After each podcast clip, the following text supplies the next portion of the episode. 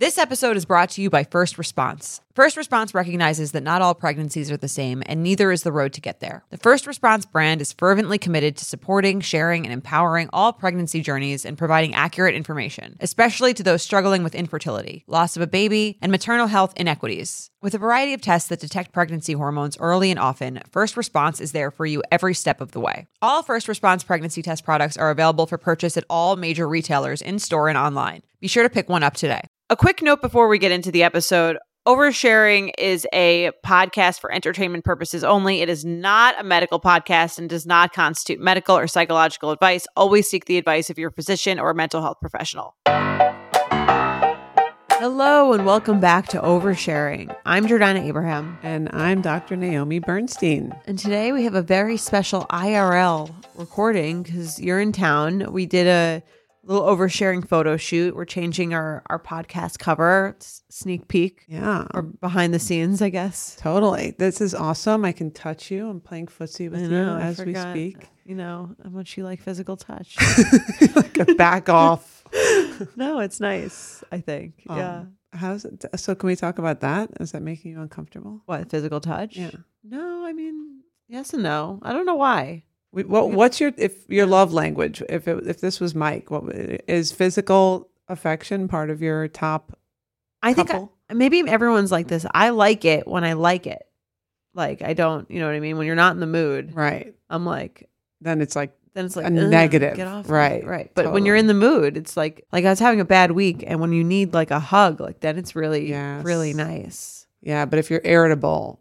The same yeah. person can be giving you the hug, but the timing is super important. Right. I mean, I was talking about this with someone about like maybe like women and sex or something where I'm kind of like, I could go like a long time, I think, without like sex. But in terms of like physical, like someone like physically touching me, I think that would be much harder. Right. Like a, a handhold or like a cuddle or something. Yeah, totally. Well, we need that. You you saw yeah. the experiment with the monkey, then they had like the wire monkey, and then they had like it. So they separated these monkeys from their mothers, as all amazing research starts off. Mm-hmm. Um, some nice abusive so sweet, practices. Yes. Um, I don't know if they were injured or whatever this case was, but they separated these monkeys from their mothers, and then they put them with either like a wire mother, like fake mother, or like a stuffy fake mother. Like a soft. Like a soft, cushiony okay. with fur and squish. And there was a huge difference between the monkeys that were, had this like wire cold mother. Really? Because they could touch In terms them. Of their adjustment, because they could snuggle and they could burrow and... You know, even though it wasn't a real mother, just the idea of having like a snuggly place changed the development of the monkeys. I have to look up what that research was called. That's, I guess, a good reason to invest in some good sheets for your bed, right? Totally. But that's funny. I guess, yeah. I guess that's true. I mean, you always say like your love language is like the one that you're getting the least. Right. It's the one you're fixated on. Totally. That's yeah. true. That's true. Yeah, so that was the Harry Harlow monkey love experiment. So it's it's in our D N A. We we share a lot of D N A with monkeys, so we can relate. But yeah, we need snuggles. I think when I was like single, I used to get more massages because sometimes I mean it's kind of sad, yes. but it's like it's sometimes you just need to be touched. Uh, totally, it's like it, not a, not a sexual touch, right? Just like a touch. Yeah, there, there is yeah. a big. I wonder if you know this is a question that I don't have the answer to, but I wonder if for men it's a little bit different, where it's almost like they need a sexual touch, or even yeah, like that a massage, like a P G massage, isn't going to do it right. for this. The same way, you know, like they're more like, all right, if I'm going to go get a massage, I'd Let's like have it a... to have a happy ending, right? I don't know. That might be the case. I right. think, like, like, I think a woman's kind of like this. Just feels good. I'm getting like touched. I'm it probably releases certain chemicals into your bloodstream of like, you yeah, know, just kind of.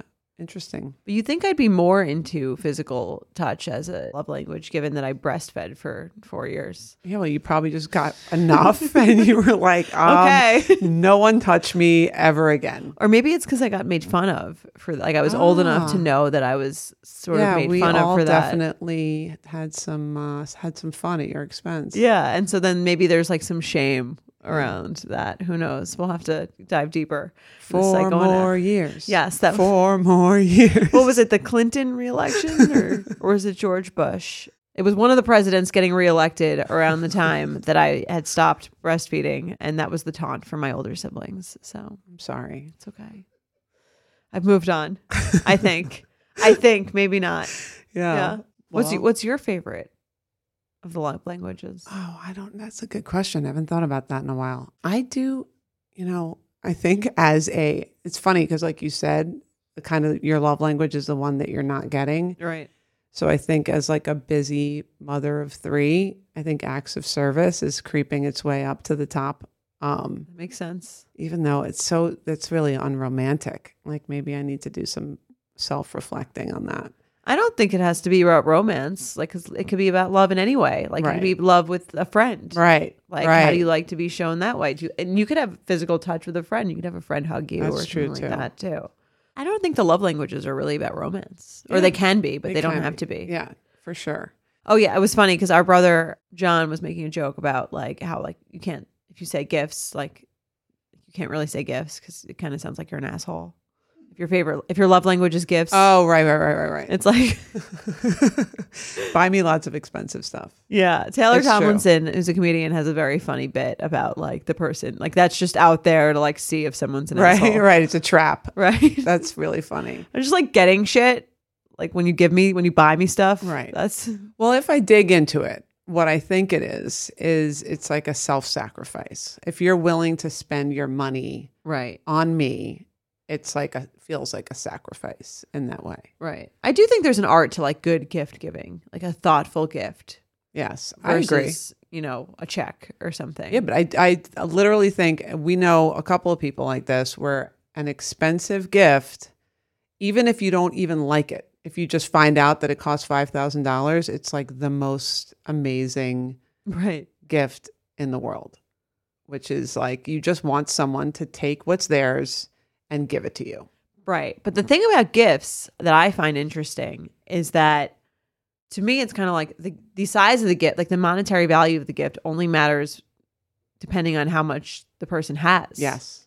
Yeah. You know, like if a person has very little, like that's the, a smaller gift is the same as like someone who is billing, like how, how much, how much money would Bill Gates have to spend on you for you to feel like he was partying right. with something? Right. A lot. Totally. Right? That's a really good point.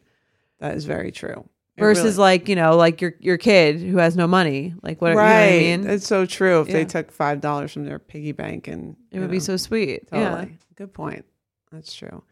And I do think it's about like knowing the person. So I don't know if I ever told you the story, but when I, when I first started dating Jeff, he bought me a Louis Vuitton bag. Mm-hmm.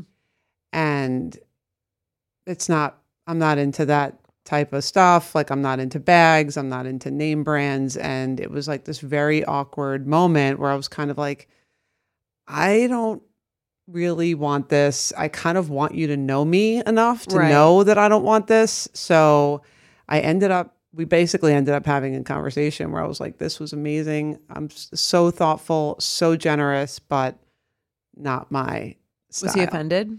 No, I don't, I don't think he was. I think he was kind of relieved. Right. Well, that's the last time I have to get that. Yes, exactly. I think there was a part of him that was relieved because I think he had dated a lot of girls before that were kind of like expecting that, that type yeah. of thing and wanting that type of thing. So it was a good moment because it, I had to tell him in order for him to know me and it's, give me a gift that was more. It's better than the opposite, right?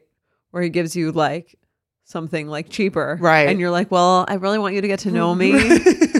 And yes, totally. That would not have worked if it was in the opposite I direction. Usually like gifts that are much more expensive than this. um, Very true. But I mean, that's, that is kind of true for some people. And you hear that a lot right. when people talk about, and we get emails on you up, and I'm sure we've gotten a few here that I haven't seen, about like engagement rings and things like that, where it's like, you know, yes. how do you, sometimes it is that you want something more than the other person gives you. And that's a conversation too. I think it's like a less flattering conversation to have than the other way around. Right. But you do probably still have to have it. Yeah. That's who you are. Yeah. That's the thing. It's true. Well, I mean, it's like kind of like acts of service where there's someone, let's say there's one person who's like super low maintenance, right? And there's someone else who like prefers to like help in that way. Mm-hmm. And so it can seem like, oh, like it, it feels like the more like romanticized, nice version of it. If someone's like, you know, you keep, you keep taking my dry cleaning, the laundry, and like, I prefer to do that actually. Like I'm, I actually prefer to do all these, like repair my T V and mm-hmm. do all this stuff like myself, seems like a lot more like a better, like it's a better quality in someone right. than someone who's like, oh, like I actually really like, like when someone holds the door open for me and, and proactively like takes care of these household chores and things like that. Like you could say that person's kind of annoying and high maintenance, just like you could say someone's materialistic, yes. but it's sort of like, that's what they prefer. Yep. That's who they are. I agree. And I do think, especially if you're going to have a long-term relationship, you don't want to pretend that you don't need something when you do.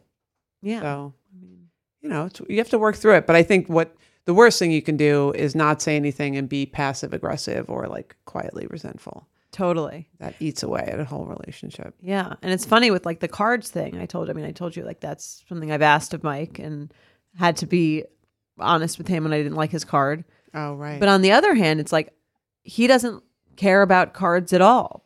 Yes. So it's just, um, it's funny in that way where like now I don't write him a card, even though I feel like I'm kind of good at it. I save that skill for someone who actually appreciates it. it. You could write me a card. Oh, wow. I'll write you if a card. Feeling, uh, okay. Your birthday's coming up. I'll write you a card. Yeah, sort of. Yeah. Ish. That, I, I mean, honestly, that would yeah. be it. Like just getting a card in the, especially if it's like a card in the mail. Oh, wow. It's such like a nice surprise. All right, I'll keep that in mind. Yeah.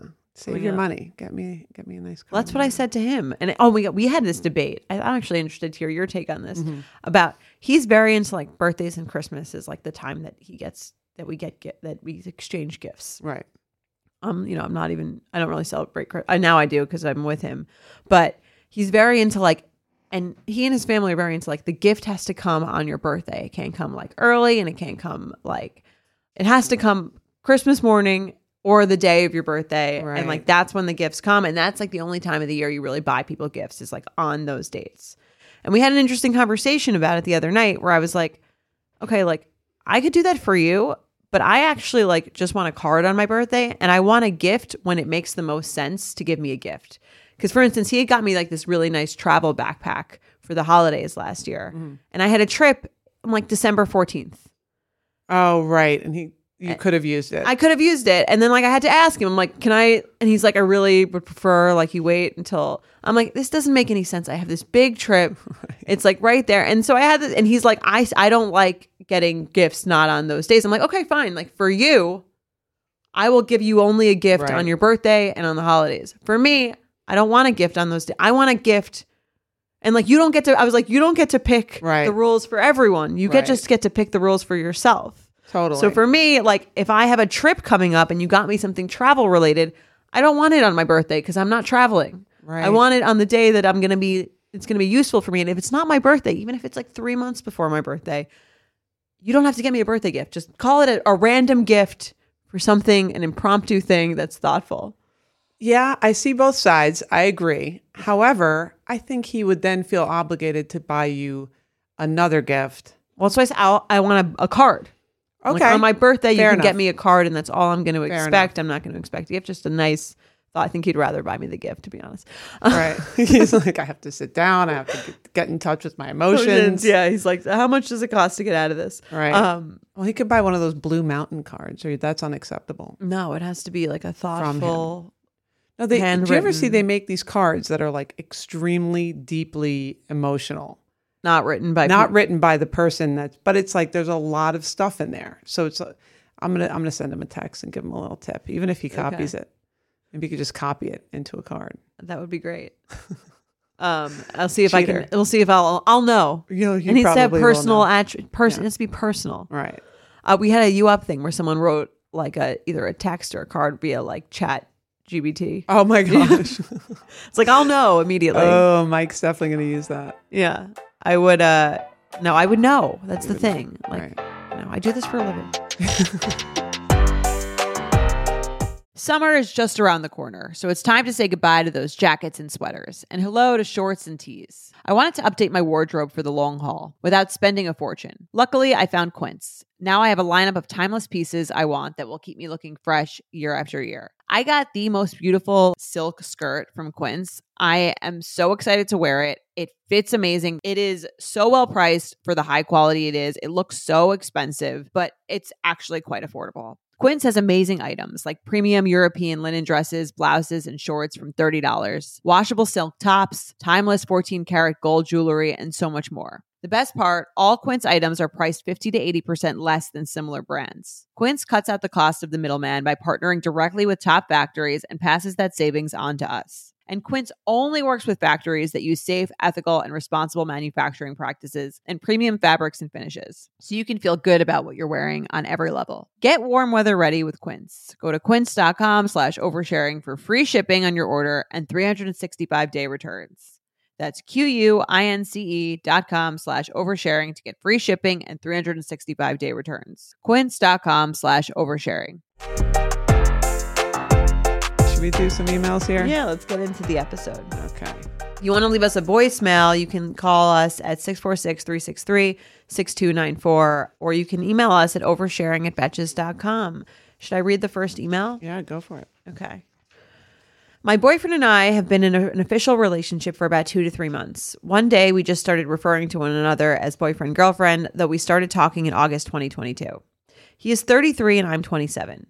In late October, about two months in, I was thinking we were on track to exclusivity, but I noticed he changed his Hinge location to L A when he was there visiting a friend. I called him and I freaked out because, to be honest, I wasn't actively dating anyone else, though I never explicitly said this to him.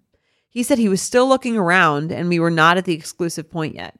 I said my standard is if you are going to continue hooking up with other people after we've been hanging out for two months, then I'm walking away. I know that sounds early, but I date with intention and I'm very clear about it. He said he felt forced to become exclusive but wanted to give us a shot, though later on he admitted he was glad he stuck around. It's very romantic. For a while after we became exclusive, it still seemed like he enjoyed my company but wasn't fully sold on me. Around February, I felt we were becoming more serious. He started to prioritize me more, and over M L K weekend, he opted to ski in Maine with my friends he hadn't yet met, in lieu of going to a better mountain with his best friends. We spent Valentine's Day together, of course, but a week later on February twenty-first, as we were booking another ski trip to Tahoe, my friend texted me a pic she saw of him on Raya. You know what Raya is, right? Not really. So Raya is like an exclusive dating app. So you have to apply. You have to like apply. And what are, what are the tell, what are the qualifications? I mean, it used to be that you had to be like famous, but I think now you can kind of like be find someone to get you enough. in, find someone to get you in with like so just successful or something. Okay, interesting. I wonder what you actually like if you have to. You can't just like join off the street like you can right. on like Hinge. They or probably Bumble. Just make you wait on a waiting list for six months and then let you in. That's probably true. So her friend texted her a picture. She saw him on Riot. Apparently, he had applied to Raya months prior when he and his ex broke up. He claimed he got accepted that morning, but it was purely curiosity. Mm-hmm. Whether or not that's true, it sounded like he wanted to see what else was out there and opted to sabotage our relationship since we were starting to become really close. He said he wasn't thinking how this would hurt my feelings, but his friends pointed out he may have done it because he felt forced to become exclusive a few months before and had not fully made that decision at his free will. I like how he's like, my friends think it might be because of this thing. I have no idea. And also, which one is it? Was it because of curiosity or was it because you were forced into a relationship? Right. Okay. I was utterly crushed and broke up with him at that moment. He has that issue that many men have, which is chasing after something non-existent. During a series of long talks after the breakup, I told him he will keep feeling unfulfilled and never find anyone to build a life with if he maintains that mindset. About a week and many conversations later, I agreed to give it another try. Since that incident in late February, things have been really great. I made it clear we had a lot of trust to rebuild and that it's not going to happen overnight. I still have random moments of insecurity, and the undeniable damage he did is forgiven but has not been forgotten. To his credit, he has been much more expressive of his emotions and invested in this relationship lately. He randomly tells me he appreciates me, and we've made a concerted effort to improve communication.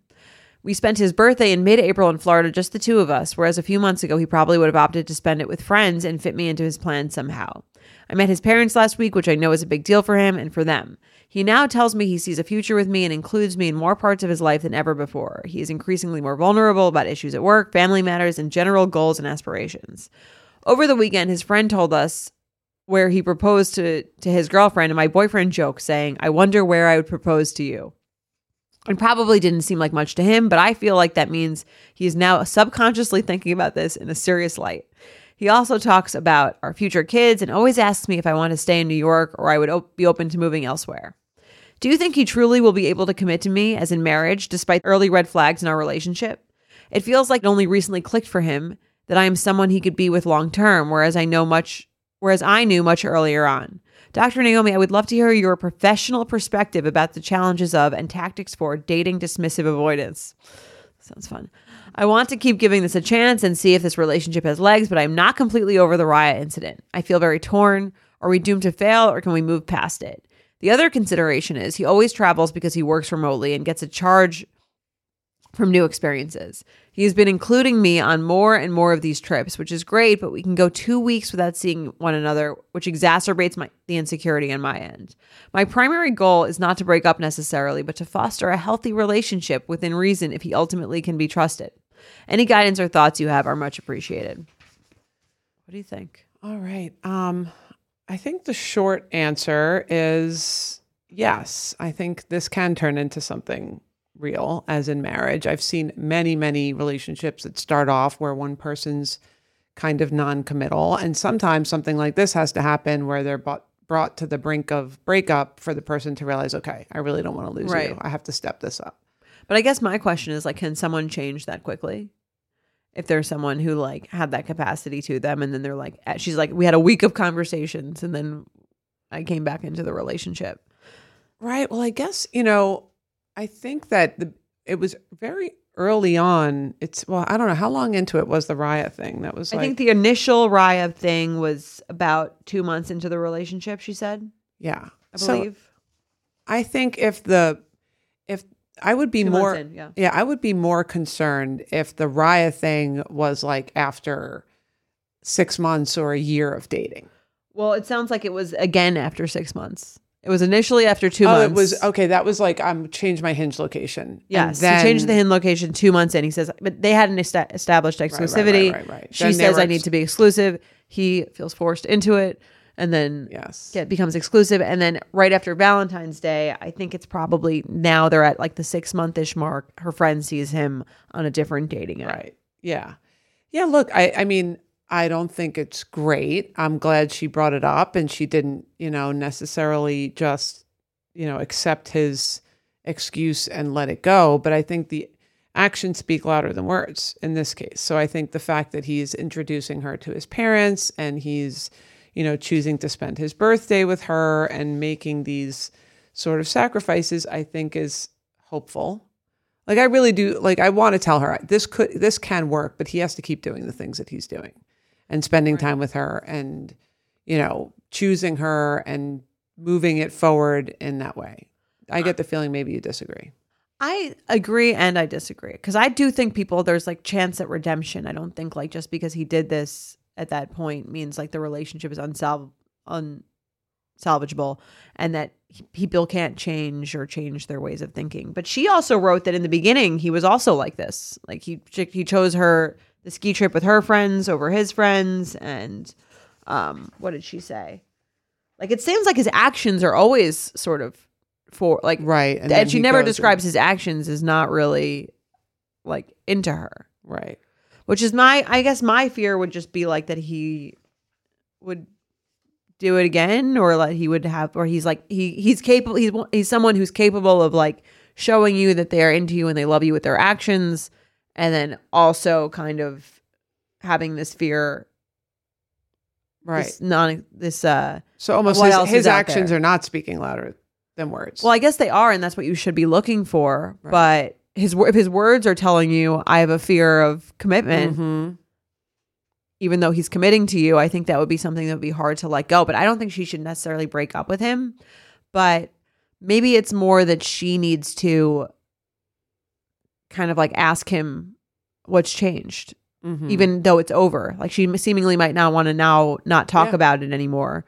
But if I were her, it would bother me. And like because I'm still curious, like right. what happened that now you're so committed? Although he's not, it doesn't even sound like they've had the conversation where he says, I am, com-. like, I don't think he's telling her the words. Right. Like, I don't think he's, she's reading into his actions of introducing the parents and all that, but I don't, I agree. I don't think he's necessarily saying it. So I do think my advice for her would be along the lines of what you're saying. Talk to him, tell him, ask that question, right? You know, what, what was different from before where you felt like you needed to go on a dating app, whether it was, you know, what your friends think or you or whatever, what, what has changed? But I also think it would be good for her to allow him the space to be real with her and say, like, all I'm asking from you is honesty about where mm-hmm. you are in this relationship. If you're still on the fence, that's okay. I just want to know. Right. So I think what happens is, like, when he's expressed something about being on the fence, she kind of gets mad and aggr- and like breaks up with him. Yeah, like right. there's like an a, an aggressive kind of angry response. So he might be sort of withhold the, the only way for her to feel safe in this is for her to know he's going to tell me how he feels. He's going to verbally say if he's on the fence. She might be too afraid to ask that question, so she's not even right. pushing it. And he might be afraid to tell her the truth because of how she's reacted in the past. So I agree with you.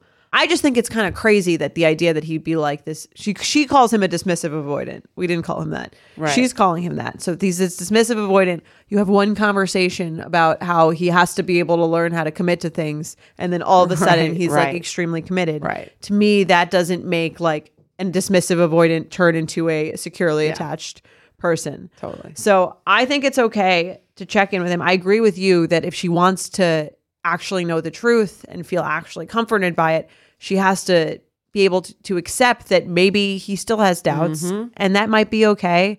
And he probably does, given how he's been in the past. And it would be like more abnormal for him to be one hundred percent sure he wants to marry her six months in than it would for someone who had pulled that a few months earlier to be still questioning the relationship, which right. doesn't mean he's wrong. Six months, you're allowed, I mean, you can still be questioning that, but I think it'd be better for her to get a real sense of what's going on instead of just kind of guessing. Totally. Yeah. And I think she, this might be a case of she's afraid to ask the question because she doesn't want to know the answer. Yeah. Right. So I think she's got to just, I mean, she's asking us, she's reading into his, inter, you know, into his behaviors, but I think she needs to just rip the Band-Aid off and ask him yeah. where he's at. In a non-aggressive way, just saying, if that's the, how you feel, it's still I'm not going to, I'm not going to like leave. Right. If she's not, but I just, I, I'm having trouble like just trusting that like everything you're saying is real and all the things that you're saying that lead me to believe that you're fully committed to this. I just haven't, I'm having trouble just given our past, what happened, like right. what to do there. And I think people also don't want to, when they feel like they've resolved the past issue, they don't want to like go back there and feel like yes. they're like harping on something that like, then he's going to get annoyed. We already discussed this, mm-hmm. but I think she can, if she preempts that with like, I know we had sort of worked past this, but it's still something that's sort of in the back of my head and gives me anxiety. Mm-hmm. And that's like a vulnerable thing that I think if she comes at it the correct way could lead to a really good conversation. I agree. She needs to know one way or the other. Ask him, you know what? I, I just thought of this and I wonder if this is something for someone that's not a good communicator, even saying to him from one to ten, like this is a technique that we use for, you know, behavior change, you know, from one to ten. ten is you're going to propose to me tomorrow. You have a ring in your pocket. One is you're going to break up with me tomorrow. Like you're getting yourself ready. Like, where do you feel like you stand? So then she can get kind of a, you know, that's a, a good thing for someone who's has concrete thinking or might talk around right. something where he can be like, okay, I'm at a seven or I'm at a six. And I can't imagine not being offended by that answer. Like no matter what it was, if it wasn't ten, what if it was eight? And you were dating for six months, I'd be yeah. happy with an eight. Well, I I would be happy with an eight, like if there wasn't so much like romanticized um, societal feelings about how someone you're dating should be obsessed with you. So, love at first sight. I, I you know? knew it from the moment I saw you. Yeah, but eight is a much more realistic, really strong positive. Right. You know, but like it feels like anything other than a ten is like, oh, this person's not that into me. Yeah, but if ten is like I'm proposing tomorrow. Right. But yeah, I see what you're saying. Anyway. But I think that that's good though. Like we should we should normalize the like non-romanticization yes. of like every part of a relationship. Totally. There isn't. I mean, it's not even rational. Like we talk about like the hormone cocktail of like, you know, infatuation and what was uh, limerence and whatever. Yeah. Like it's not even healthy to, you know, feel to like be a ten. I, I'm to a ten. To propose when you're a ten, right? Because you're in like the wrong. You know what I mean? Like, right. The most rational person maybe should be an eight, right? When they propose. Yeah, I mean, you're still getting to know someone. The fact that if people that move in together after like two weeks, like red flag. There's some, you know, you haven't seen all they have. Right. Agreed. If you're like me and your C D organizer was filled with, now that's what I call discs that your dad literally burned for you, you're a millennial. And if you're a millennial, it's time to add Clarins Multi-Active Cream to your daily routine. I have been using the Multi-Active Cream for a few weeks now, and I can already tell the difference. This cream does it all. It makes my fine lines and my pores look smaller, and my skin actually feels hydrated, which is really important for these like in-between seasons. I actually love all of their products. I'm a huge Clarins fan. I've been using them for years. You've been adulting a while, so the daily stress of trying to keep your life together can cause stress aging. Yeah, it's a thing. The good news, Europe's number one skincare line has a solution you can trust. Rooted in nature and innovated with science, Clarins has a long legacy of creating industry-first, plant-forward products. Using a skin charger complex made of two percent niacinamide and sea holly bio extract, Clarins Multi-Active Cream has been clinically proven to target the first visible signs of aging by smoothing lines and wrinkles, refining pores, evening tone and texture, and strengthening the skin's moisture barrier. While Multi-Active Cream can't bring back the golden age of boy bands, it can de-stress your skin. Go to clarins dot com slash oversharing and get Multi-Active Day and Night Cream for ten percent off, a free welcome gift, plus free shipping on your first order. That's C-L-A-R-I-N-S dot com slash oversharing with promo code oversharing. Clarins dot com slash oversharing with promo code oversharing. So let's move on to Betchicist, where we debate a moral issue. Who's, who's right and who's wrong? We will tell you because we know. Judge Judy in the house. Yes. All right. Hi, Jordana and Doctor Naomi. I absolutely love the podcast and look forward to driving to work on Tuesdays as I listen to the hilarious scenarios and your sage advice. I have a dilemma I need help navigating in regards to a friend's birthday that I am both triggered and confused by. I have a longtime college friend who's having a birthday night. We will be bar hopping in the medium-sized city where we live. We're renting a house downtown so we don't have to drive and planning to have all the cheesy balloons and photos you might expect for someone turning thirty. My friend was pregnant for her birthday last year and hasn't really gone out since her son was born. As a mom of two myself, I totally get needing a girls' night where you feel sexy and fancy, and was looking forward to this weekend and letting my hair down with my closest friends. Last week, however, the birthday girl sent a message to the group expressing her desire to be the center of attention on her birthday and wanting all eyes on her when she walks into a room. She then told the group to, quote, dress down so that she could shine. As I said, I'm a mom of two, happily married and over thirty, as are most of the other girls in the group. None of us were planning on tiny dresses or crazy revealing outfits, so the concept of dressing down seems unnecessary. Another friend in the group tried to gently push back, assuring her that confidence was what makes people turn their heads, not fancy clothes. But the birthday girl doubled down and said not to come if we were planning to, quote, upstage her. I know this reaction stems from insecurity and she probably has a lot of feelings about being a new mom, so I do have empathy for the situation, but I'm confused how to proceed. I don't want to wear a t-shirt and jeans to a night out when I get them so infrequently, but I also don't want to do harm to my friend's confidence on her special night. How do I reassure her that she doesn't need us to look bad in order for her to look good, while also communicating that I think she's being kind of rude and overbearing? I recently sent her a pic of me in a potential outfit, jeans and a nice non-revealing top, to gauge her comfort level, but she refused to respond to the text.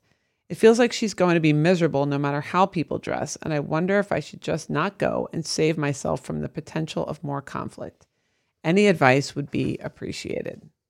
Sounds like this friend really needs a therapist. This is crazy. I never heard of such a thing. Have you? No, this is crazy. I mean, I've heard like Not even heard. It's sort of like there's an unwritten rule. If it's like your bachelorette party, people don't really wear white. Like the bride wears That's white. That's it. But is there, is there a bachelorette party thing where you can't look cute or wear a revealing no. dress? No. I think it's that's the rules is like crazy. I think it's I'm kind of like, how did you become friends with this person in the first place that they have the capability of doing this thing? It's like, even like how did the think. friendship even happen? This, I, I mean, I guess it's a college friend. I, I just think the nerve for her to, and then she goes along with, it sounds like an abusive relationship. Right. She sends actually, her a picture. Goes along with it, sends her the picture, and she doesn't respond. this is someone who's like clearly very miserable, yeah. like yeah. going through it. And sometimes yeah. that like people sort of lash out, I guess, in that way. I mean, we had this discussion on our last episode, I think, where it's like, if you have some unresolved like pain, you might just be like, it might just be coming out in this insane way. Mm-hmm. I agree. I mean, I, you know, that's why she's not answering. Yeah. I, I do. You almost want to lean in and just kind of be like, are you okay? Like nothing this, more embarrassing than right. someone. Like, I think you're losing it a little bit. Like, kind of like, yeah. can I, like, is there, is everything all right? This right. just seems like a really strong reaction to, you know, people who wouldn't really necessarily even be wearing it. Like, I can understand maybe she, she wants to shine, wear something crazy. Right. But don't tell other people what not to, to. Or even if she said, hey, I'm going to wear rhinestones. Like, can you guys just not wear rhinestones? Like, right. I'm going to wear, you know, a lo- glow in the dark. I've been working on this outfit right. for like a really long time. And like, I think the pictures would look great. Right. If, if I'm in rhinestones and you guys wear whatever. And you guys are wearing uh, sweatpants. Right. Oh my gosh. This is, yeah, I, I do feel bad for her. I think she's like in the thick of something. Um, yeah. And this, this listener is really kind to even be dealing with this. I, I, I if I were her, I'd get with the, the pushback friend, the one that was like, confidence yeah. is, you know. I just you, talk some shit about her with the other person. Yeah, it might make her feel a little bit better. But honestly, I would wear whatever you want to wear. Right. What's she going to do? And if she doesn't like it, she's going to blow up your friendship because you wore a cute dress on a night out that you're taking away from your kids to go out for her birthday and you want to look cute. What do you think would be like the psychological issue with someone who would act in this way? Yeah, I think she's maybe just feeling like invisible, or she's like in mom mode and she wants to, you know, she feels does special or feel like she wants attention. Yeah, I mean, it's got to be attention. Yeah. Like from men, I would assume. I mean, or I don't know, just people yes, out. Yeah. Um, I don't know. Maybe there's issues in her marriage. I can't quite figure this out. It just seems, it seems much. If you're listening, but I wouldn't enable this. Right. I honestly would not enable this. I wouldn't. I mean, she already sent her jeans and like a non-revealing top for approval for a birthday party. And then you know what you could say? I sent you an outfit choice. You didn't respond, so and I wore it. And I'm no, or just wear or whatever, whatever you yeah. really actually wanted to wear. Right. I wonder if she'll actually. I thought I'm just kind of wondering, like, because I don't know anyone who would do this, and this person seems like this is their good friend. So I'm kind of like, there must be something about her personality where this isn't a complete surprise, surprise. that she would do something and she doesn't, like this. She honestly doesn't even seem that surprised. I mean, she's triggered. Oh no, right. This is a Betchicist. She's not triggered. Yeah. Well, she said she's she is she's all she's triggered, and right. It's the moral issue of is, should she uh, dress down. I do not think you need to enable this type of behavior. I mean, would I wear like a ballroom gown just to fuck with her? Probably not. Right. But I would just go out and wear whatever, wear whatever. you were going to wear, mm-hmm. which again, doesn't sound like it was that crazy. Yeah. And can you please send us a picture of you guys at this night out? I'm very curious. Yeah. And if I would love to see it. If you're the friend who, who wrote the group text, I can't imagine doing that, not feeling completely ridiculous. Maybe she, because, because she got pushback, she now feels like embarrassed. So she's not even responding. So she's not responding. That's possible. I don't know. Maybe you could get her for her thirtieth birthday a nice um, session with a, uh, a local therapist. Yeah. Did you ever get like um like the idea of getting someone a self-help yes um book right for your birthday? Yeah, like a gratitude journal or yeah. something. Right. I think someone once did that to mom. Oh my God, I want to see that reaction. Right. Dealing with the adult adult children of uh, narcissistic parents. It's the perfect gift to brighten the day. But yeah, want to, I want to hear how this goes. Send a picture. I want to know what everyone wear. I want to know what she wore. Yes. Too. I um, really hope she gives us an update, a visual. I'd sounds like very it. Crazy. Sometimes you're like, and I was talking about this with some reality T V. I don't know if you're a Vanderpump Rules watcher or anything, but like sometimes you can like hate a character so much that you almost feel bad for them. Yes. You know, because you're like something. The fact that I have such strong negative feelings towards you means you must be going through something really terrible, right? That I even that totally. like you are that you're that's enabling you to behave like this. Yeah, I get that a lot actually. Like when people are really evil, sometimes I'm like, pray for your soul. God bless. This show is sponsored by BetterHelp. We all carry around different stressors, big and small. When we keep them bottled up, it can start to affect us negatively. Therapy is a safe place to get things off your chest and to figure out how to work through whatever's weighing you down.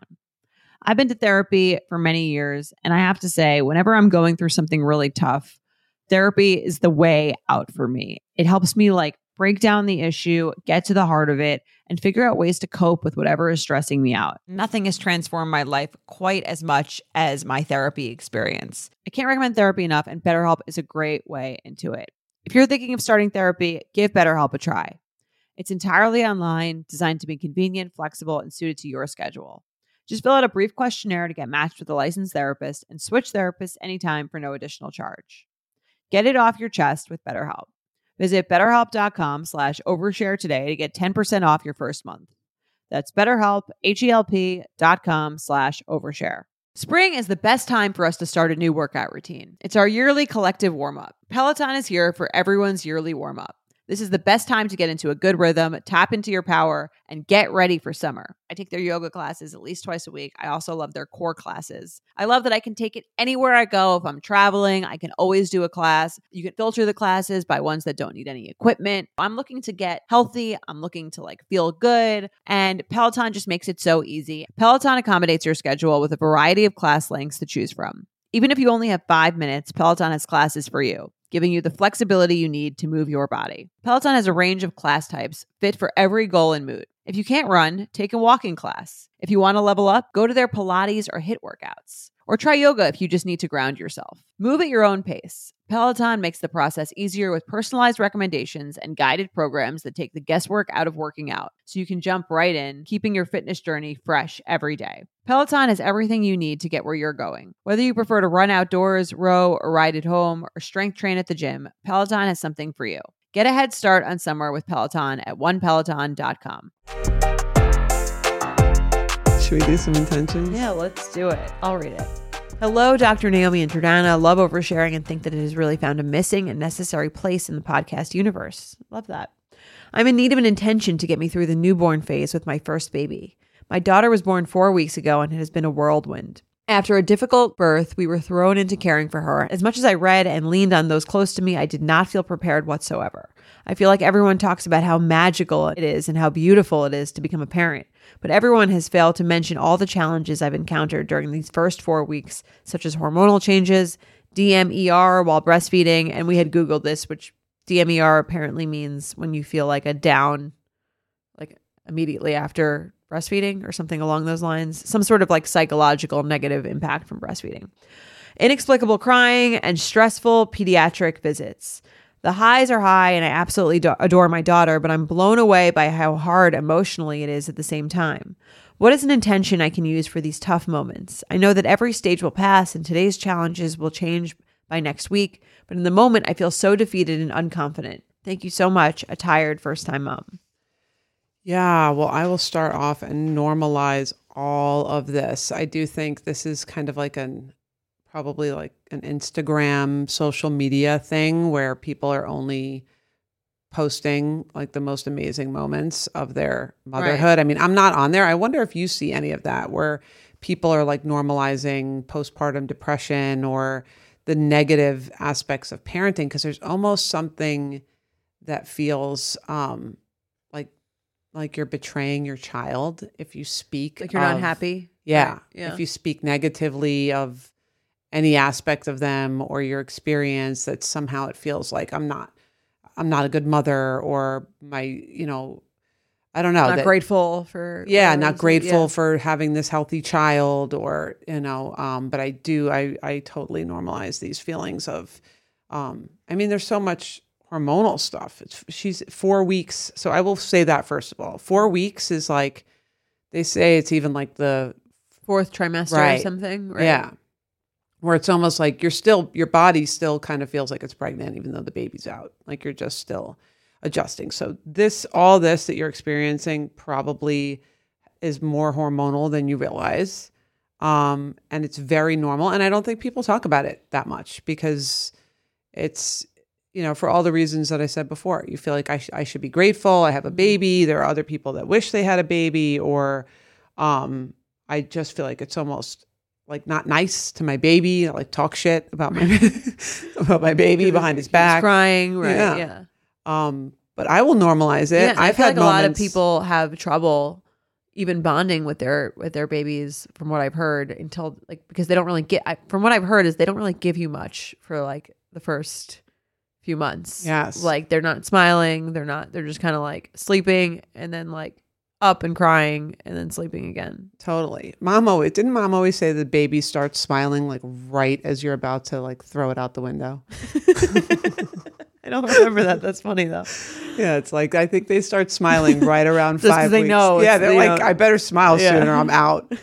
Um, no, so I do think that this is really normal. And I um, I remember seeing I was very young. I don't know if you've ever seen it. There's this movie called For Keeps. It's an eighties movie with Molly Ringwald. Oh no, I haven't.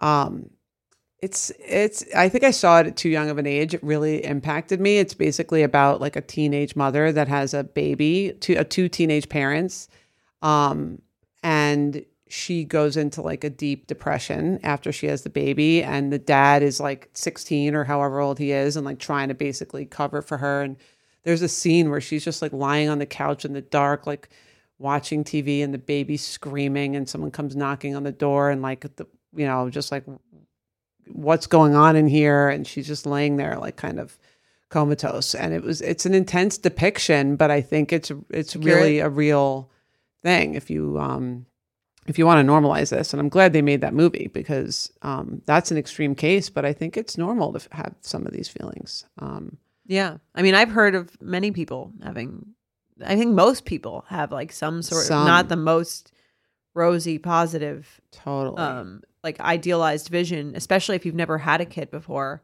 I would imagine it's kind of like, you're sort of like, you don't think about all the like tiny no. negative things that occur when, you know, you're entirely responsible for something. And it, again, it's not really giving you much.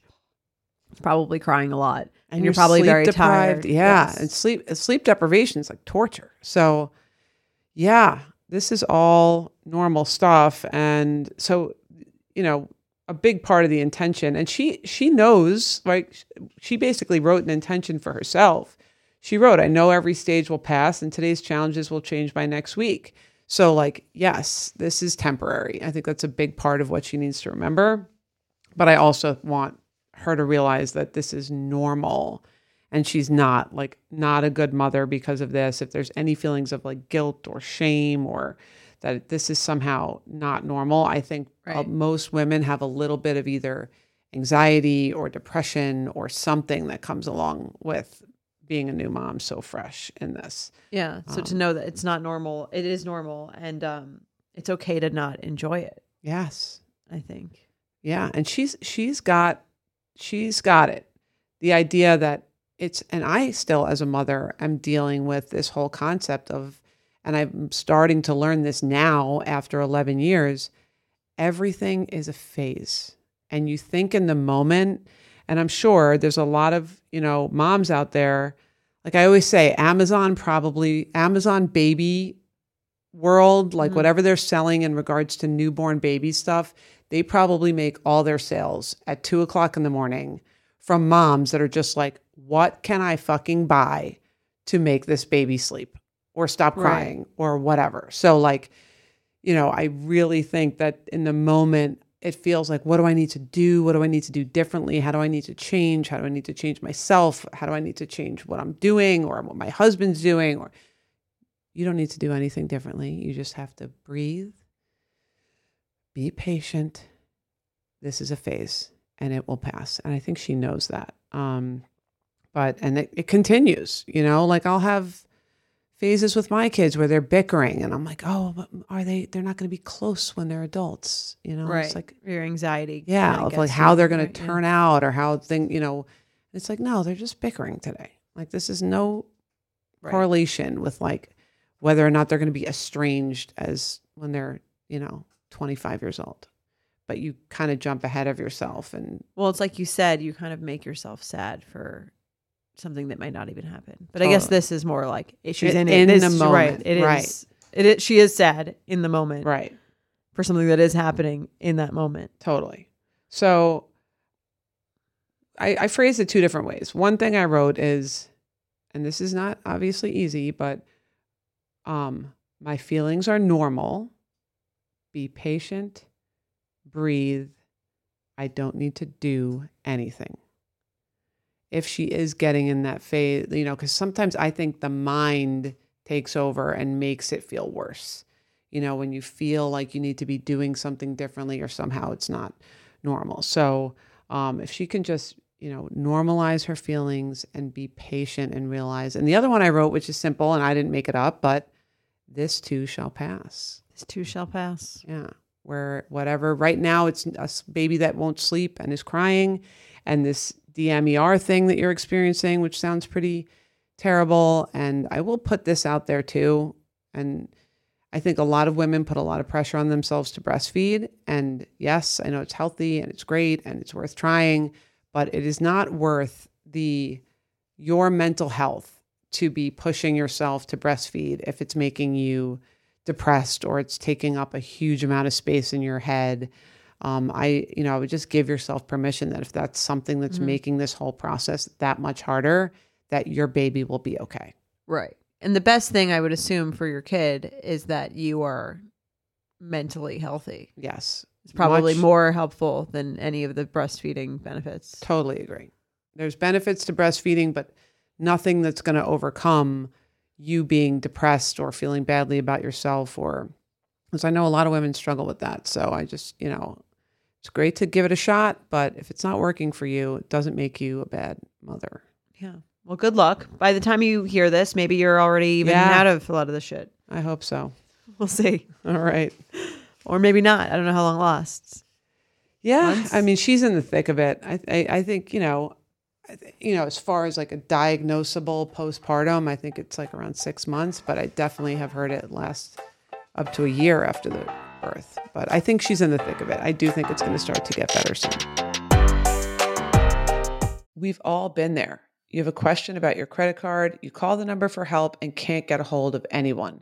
If only you had a Discover card. With twenty-four seven U S-based live customer service from Discover, everyone has the option to talk to a real person anytime, day or night. Yep, you heard that right, a real person. Get the customer service you deserve with Discover. Limitations apply. See terms at discover.com slash credit card. Have you ever felt that fast fashion ick but can't always afford the super high-end stuff? I have a solution for you. Nuuly. Nuuly has everything you need to bring your closet up to speed for the season without breaking the bank. Free your closet of impulse purchases and skip the buyer's remorse by renting instead. Nuuly is a subscription clothing rental service. For just ninety-eight dollars a month, you get your choice of any six styles each month. You choose whatever you want to rent for whatever you have going on. It's totally up to you. Access to thousands of styles from more than four hundred brands. There's no fees, late fees, damage fees, or fees to pause or cancel. So it's no big deal if you lose a button, spill something, or you just need to take a break. They also have inclusive sizing up to five X, as well as petite and maternity. Get fast, free shipping and returns and professional cleaning in Nuuly's state-of-the-art laundering facility. No laundry for you to worry about. And you always have the option to buy what you love, for sometimes up to seventy-five percent off. Nuuly is a great value at ninety-eight dollars a month for any six styles. But right now, you can get twenty dollars off your first month of Nuuly when you sign up with the code oversharing twenty. Just go to N U U L Y dot com, that's Nuuly with two U's, and enter the code oversharing twenty and sign up to get twenty dollars off your first month. That's N U U L Y dot com, Nuuly with two U's, with code oversharing twenty. Nuuly subscription clothing rental. Change your clothes. Let's do some triggers where we rate how much people have a right to be upset over triggering things in their lives. All right, I'll read the first one. All right. Hi, Jordana and Doctor Naomi. I have a potential triggered for you guys. Unlike me, who can easily go on a few hours of sleep, my husband is the sleepiest human on the planet, regularly sleeps like eleven hours on the weekends, and has zero trouble sleeping in any location, including on the most cramped of flights. He should join our family. However, we recently used over seven years of credit card points to fly business class as a special treat for our tenth anniversary slash my fortieth birthday. We've never done this before and likely won't again for a long time, but having that lie flat bed has always seemed so amazing to arrive extra rested. Once on the flight, he was mostly enjoying the bigger screen and chose to watch four movies instead of even trying to sleep for a single moment, claiming he, quote, wasn't that tired and would be fine. Spoiler, fine meant sleeping all day once we checked into the hotel, and the next day slept basically until dinner. Thus, I spent the day exploring alone. This sounds like such a luxury problem, but it was something we probably won't do for ten more years. He says, I don't get to police his experience slash screen time, and he dealt with the consequences. I kind of agree, but I still felt like not even trying to sleep was a bit selfish, since he knows he functions so terribly with little sleep. It's not like the plane had an IMAX. You get the same movies in economy. I don't even think this triggered me more than like a four, but should it trigger me at all? Thank you guys. Screen time policing, Betch. Yeah, this is kind of annoying. I could see, I could see being kind of irritated. I see both sides. Right. Where he's like, I'm not going to, like, I'm not your kid. I'm not going to, like, go to sleep when you tell me to go to sleep. I'm not tired. I'm going to stay up. Right. Um, but I can also see her being like, like resentful that she has to explore alone. Yes. I agree. I do think he probably was like, I am enjoying laying down comfortably yeah. and like watching movies. Better like, food. He's probably like wants to stay up for the experience. Right. Yeah. Yeah. I think she was, she had her own expectation of what, how to use that experience. And he ended up using the experience in the way that he want, which I get. I'm like, I don't want to sleep this away. We paid a lot of money for right. it. Right. Yeah, especially if he can sleep anywhere. Like maybe he was like, I could sleep in coach and I wake up and I don't know the difference. I want to like get the good food yes. and the champagne and the totally whatever yeah, the first class experience is. Yeah. I agree. That might have been his thing. Like I, if we were, if I was going to sleep the whole time, I'll just put my head on the window and fall asleep back there. Yeah, or take a Xanax and just you don't even know what happened. Right. Yeah, so I I kind of agree with him on this. I think he can use that experience however she wa- however he wants. However. I think I'd be a little annoyed if I was taking like a couple's trip and the person slept the entire first day that we were there. Yeah. Because you'd be like, you just feel kind of lonely. Yeah. And like you're on the trip by yourself. Right. But again. It's hard though. As someone who travels a lot to get on the same exact page of like tiredness and yes. all that stuff. So speaking of which, are we going to take a nap after this before dinner? We've been debating uh, to get let you guys behind the scenes. Naomi and I and our husbands are going to dinner, and we ha- we're going to have a few hours between this recording and dinner, and we've been debating a nap, a group nap. Yeah, you text me like yeah. a week ago when we were making this plan. So we're going to have a few hours. I'm thinking nap. I was like, yes, you know me. I would always say like on our family vacations, that was the only thing that was like planned. And that like, the everyone only scheduled agreed on. Activity. Yeah. It was everyone like. Everyone agreed two o'clock three, is nap time. Right. Like two to like four p.m. was like the, like not, do not try to do anything with anyone. Yes. Collective, cold, dark room, shades drawn. That's the life. Recover from the sun. Big napping family. Yeah. Yeah. So I, I, I get his, his napping desire. I would give this low. And I also think, you know, I get it. She didn't want to walk around alone, but. Right. I don't know if there's a solution for this. Yeah. I think she just has to deal with, she spent one day. I'm assuming That's, if it was enjoy- a long trip, they probably have like six more days. Yeah. And also maybe just like, you know, get into that. Like be like, oh, this is my day to like myself to yes. explore and like do whatever I want and just, and I get that maybe that feels weirder in a different country, but it's kind of nice. I love the idea of being able to give yourself and your partner that freedom.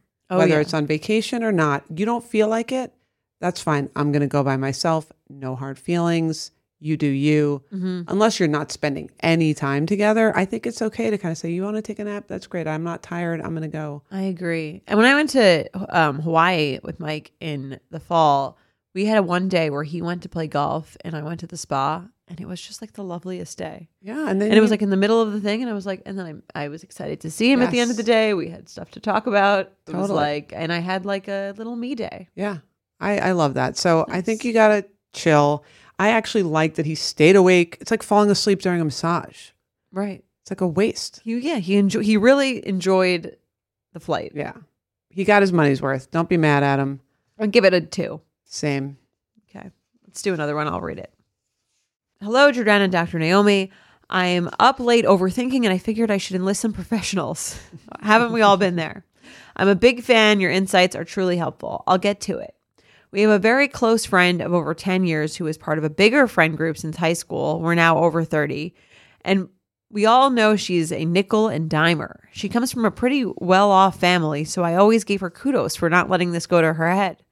It never bothered me when she'd Venmo request exact amounts when the rest of our friends would just say, you get this one, I'll get the next one. It all evens out eventually.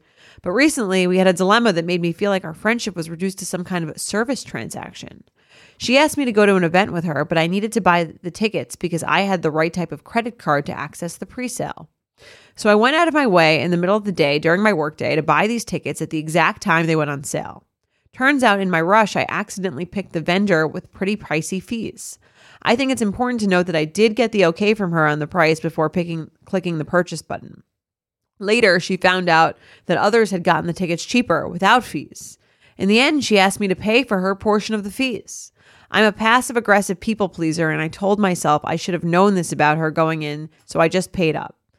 But now I'm realizing it wasn't so much about the money as how cheap it made me feel, like I was just any butt with the right cr- credit card and could get her that seat, and apparently she had chosen the wrong person because I made a mistake despite going out of my way. Now I'm thinking beggars shouldn't be choosers. She accepted the price, right?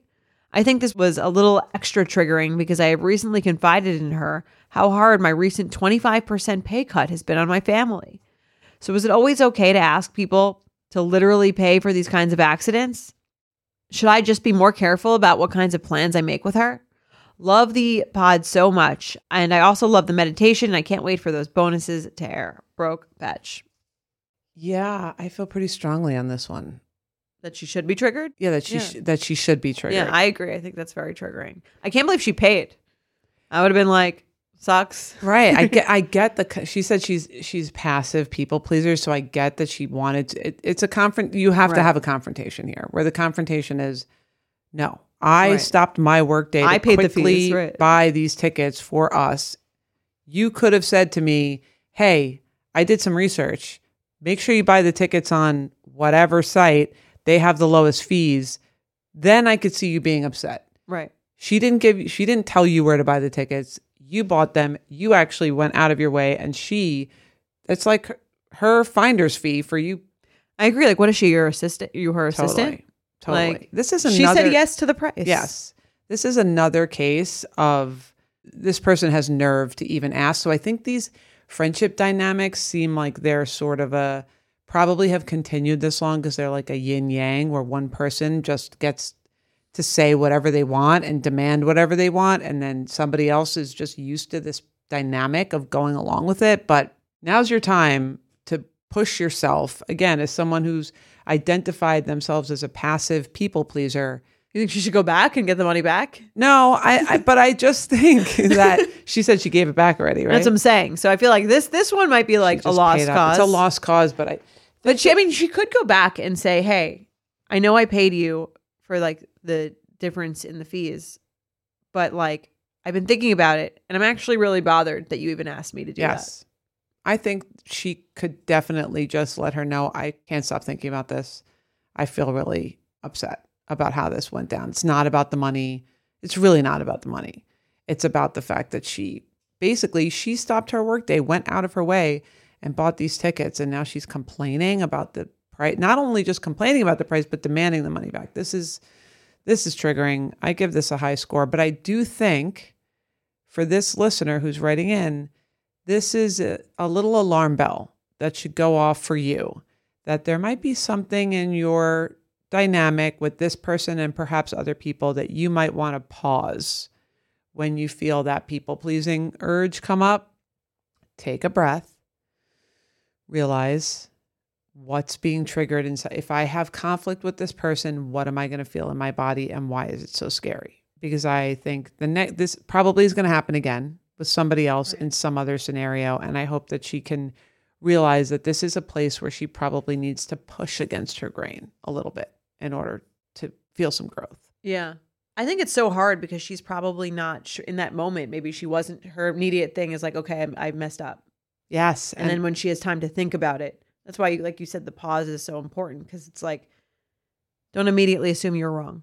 Yes. And even if you make a mistake, like I think there's something about this dynamic where either, you know, with this particular friend that she's, she can point out a flaw, and then she's immediately like, yes, I'm sorry, I'm sorry. I did it wrong. Okay, of course, I'll give you. It's like, no, it's okay. You didn't do it perfectly. You did it pretty good. You got the tickets. Right. She agreed she said, on the yeah. price. You were oh. still paying for the for the fees? It's yes. not like you, you only made her pay for the fees? Yes. But this is a place where she needs to learn to kind of pause and check herself when she gets in that mode of, oh no, I made a mistake, I better fix it kind of thing, which is probably what happened. Otherwise, she might not, she might have been able to say to her, look, I'm not refunding the money. I did the best I could. You agreed to the price. Like, that's going to be that. Sucks for you. Yeah. yeah been, what, what, what, what been, I mean, how much I would be insulted we, that someone asked me yes. to do that. Yeah. How much could we really be talking here to split by two? I don't know. I guess ticket fees are sometimes expensive, but like the different, there was always going to be ticket fees. Right. What's the difference? thirty dollars? That's what I'm saying. The fact that she even asked is like, when she went, she's the one who went out of her way to get the tickets is crazy. Like if it was me, maybe I'd be a little annoyed. Right. Especially if I'm like really cheap, like it sounds like her friend is. Right. Like I'm really cheap. I see the other people got the same tickets and it bothers me on like a on like a competitive level of right. like I didn't get the lowest price for the same right. good. I can see being like irritated, but the idea that you wouldn't just take the loss is crazy. Yes. Or you know what her option, the friend's option could be? Call the ticket place and say, hey, for both of them. I yeah. saw these tickets cheaper elsewhere. Would you honor the price? I want to be a returning customer here, but I noticed that they're much cheaper in this other. Do a loyal do, credit card customer, right. whatever. Yeah. You do the you do the work. Like she's, you know, yeah. Yeah, agreed. I give this a seven. I was thinking a seven too. Wow. We're on the same page. Look at us. Must be that I R L energy. Yes. Yes. Well, this was great. Thank you guys for um, for listening, and we'll be back next week. All right. That's our time. Great work today. Oversharing is produced by Sean Kilby, Jorge Morales-Pico, and Rebecca Sowes-McCann. Editing by Basilio Perez. Guest booking by Ali Friedlander. Send your advice emails to oversharing at betches dot com or leave us a voicemail at six four six, three six three, six two nine four.